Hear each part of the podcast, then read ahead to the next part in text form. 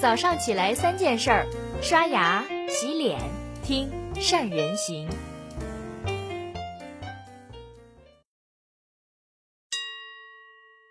大家好，我是善人。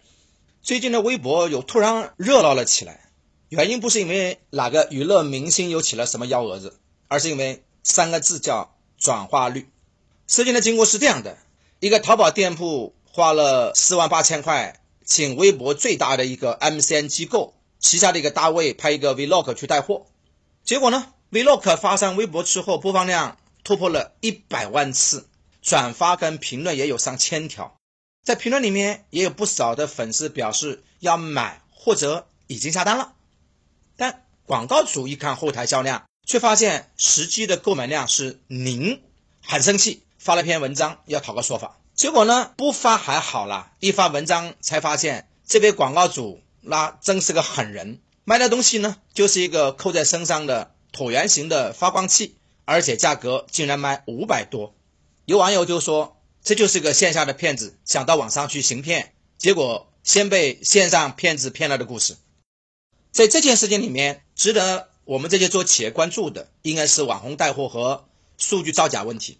要知道，现在有不少的企业为了追销量，会寻找各种手段、各种平台去带流量，但是稍有不慎，就有可能栽在自己所挖的坑里面。我们先来说说网红带货。说到网红带货，就不得不提直播。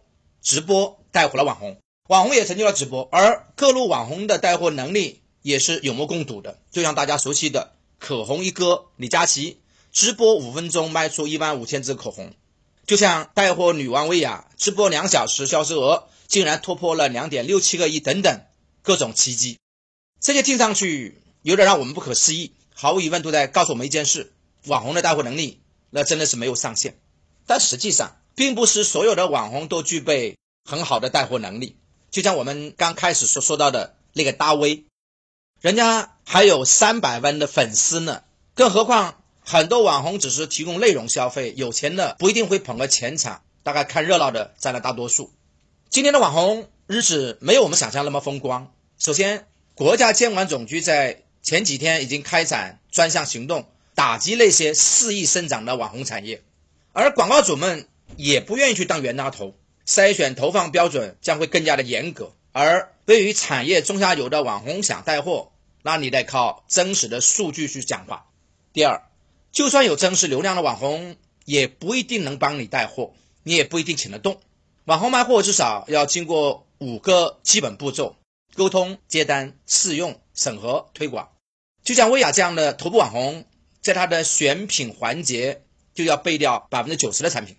而头部网红们也非常清楚，假如带了不好的货，最大的损失不是委托的甲方，而是自己。失去了粉丝基础的网红，基本上那就很难翻身了。所以说，一般的中小企业，我们要想让网红或者是 KOL 帮你带货冲销量，基本上也就是花钱买个数据上的心安理得。至于手里面有钱的大企业，也必须要三思而后行，挑对了眼，再让网红去带货。接下来我们想说说数据造假问题。这些年以来，数据造假早已经是一个公开的潜规则。确实，今天是一个信息化时代，我们所有的行为都可以被数据化。我们也习惯要看数据去说话，也乐于看数据去消费。更加关键的是，这些数据正在影响着我们的消费取向以及我们的思维动向。二零一八年，Facebook 泄露个人信息的消息传出来之后，为什么会引起了轩然大波呢？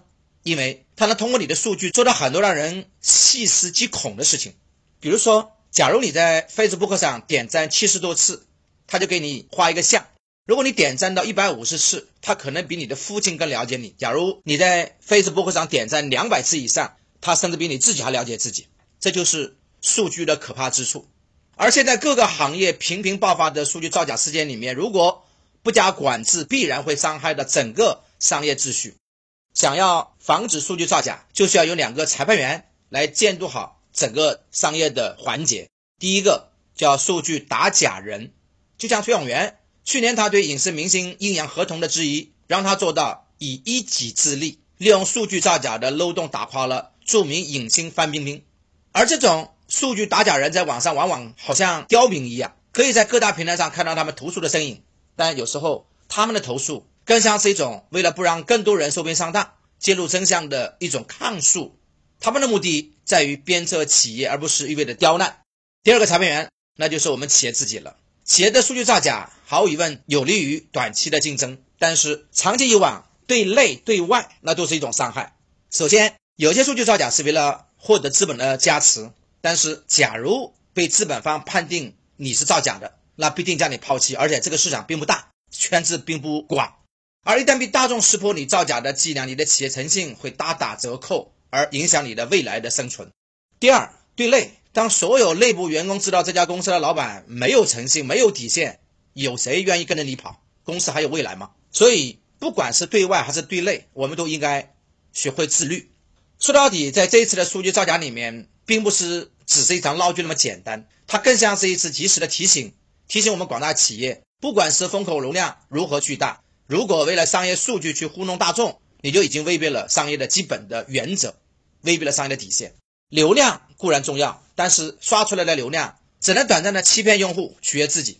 我们要知道，营销的终点还得靠用户用脚去投票，用钱去投票。坚持不做数据造假，往小了讲，就是对企业的未来负责任；往大了说，就是对整个行业跟市场负责任。这个商业世界的秩序并不完善，铁丝网上有很多的漏洞。多的人想方设法钻进漏洞去找机会发横财，也有的人甘愿去约束自己，努力维护心中无形的商业秩序，去推动商业世界的有序发展。作为企业家，我们更应该努力的去填上这样的漏洞，而不是借漏洞牟利。这样的人称不上企业家，更像是一种套利者。假如套利者越来越多，只会把漏洞越撑越大，最终整个市场无利可图，失去活力。好了，这是今天三人行跟你分享的所有的内容了。祝福我们所有的企业，真的不要关注所谓的流量、播放量，而是关注转化率，真正的对你的业务的有推动的线索量。谢谢你收听，祝你的生意借助互联网的各种的工具手段，能够越做越好，抓住事物的本质，让企业稳健长期发展。